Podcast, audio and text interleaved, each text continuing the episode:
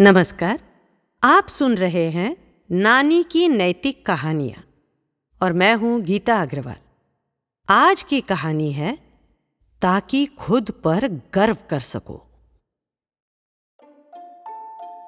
बच्चों, सुबह से रात तक हम न जाने कितने ही काम करते हैं। इनमें से कुछ काम हम बहुत ही तन्मयता से अपने अपनों के लिए करते हैं। तो कुछ सिर्फ़ अपने लिए करते हैं। लेकिन कुछ काम ऐसे भी होते हैं, जो सिर्फ़ मात्र औपचारिकता ही होते हैं।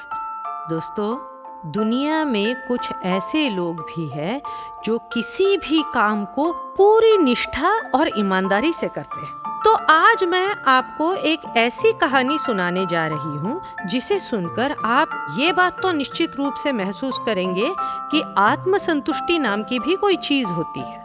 जब तक अपने किए हुए काम से हम स्वयं संतुष्ट नहीं हो सकते, तब तक हमें उस काम में अधूरापन ही नज़र आएगा। हाँ तो सुनिएगा ध्यान से, ताकि खुद पर गर्व कर सको। बहुत समय पहले की बात है। कहीं गाँव में नए सरपंच का चुनाव हुआ। सरपंच वैसे तो काफ़ी समझदार और भगवान में आस्था रखने वाला था लेकिन पता नहीं क्यों उसके मन में बात आई कि गाँव में एक इतना भव्य मंदिर बनाना चाहिए कि ऐसा मंदिर आसपास के गाँव में भी ना हो। उसे लोग दूर दूर से देखने के लिए आए। अगले दिन से ही उसने गाँव की सबसे अच्छी जगह पर मंदिर निर्माण का कार्य शुरू करा दिया। मंदिर की प्रतिमा के लिए सरपंच ने गाँव के सबसे अच्छे शिल्पकार को बुलाया, जिसका नाम रंजन था। रंजन बहुत ही अच्छा शिल्पकार था। वो प्रत्येक कार्य बहुत ही मेहनत और परफेक्शन के साथ करता था। वो पत्थर से इतनी सुंदर मूर्तियाँ बनाता था, ऐसा लगता था मानो मूर्तियाँ बोल रही हो। सरपंच ने रंजन को समझाते हुए कहा कि ऐसी मूर्ति बनाना कि लोगों ने आज तक न देखी हो। भले ही समय थोड़ा ज़्यादा लग जाए, लेकिन काम बहुत ही सुंदर होना चाहिए। रंजन ने छह महीने का समय लिया और काम में लग गया। छह महीने पूरे होने को आए, लेकिन रंजन ने अपनी कोई खबर नहीं दी। सरपंच को चिंता होने लगी। मूर्ति स्थापना का दिन भी नज़दीक था। सरपंच स्वयं ही रंजन से मिलने जा पहुँचा। वो देखना चाहता था कि रंजन ने अभी तक मूर्ति क्यों नहीं बनाई।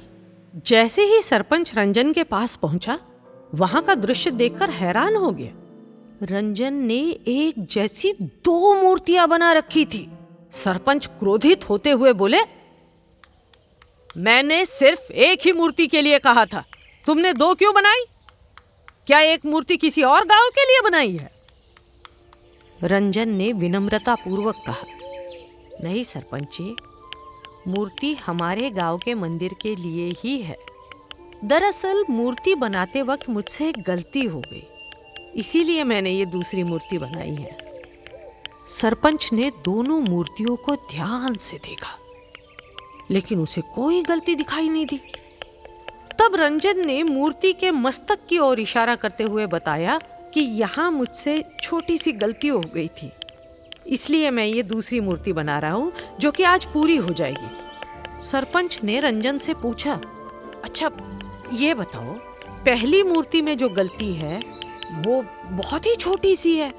बहुत ध्यान से देखने पर महसूस होती है। फिर तुमने दूसरी मूर्ति क्यों बनाई?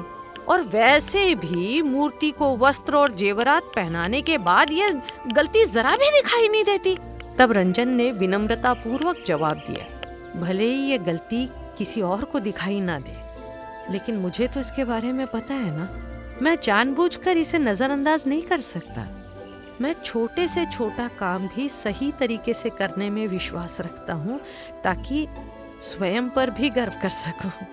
सरपंच को अपनी गलती का एहसास हो चुका था। उसे समझ आ चुका था कि दिखावे के लिए कोई काम नहीं करना चाहिए। तो बच्चों, आपको आज की कहानी कैसी लगी? कमेंट करके ज़रूर बताइएगा। और ऐसी कहानियों के लिए सुनते रहे ऑडियो पिटारा। सुनना ज़रूरी है। ऑडियो पिटारा सुनना ज़रूरी है।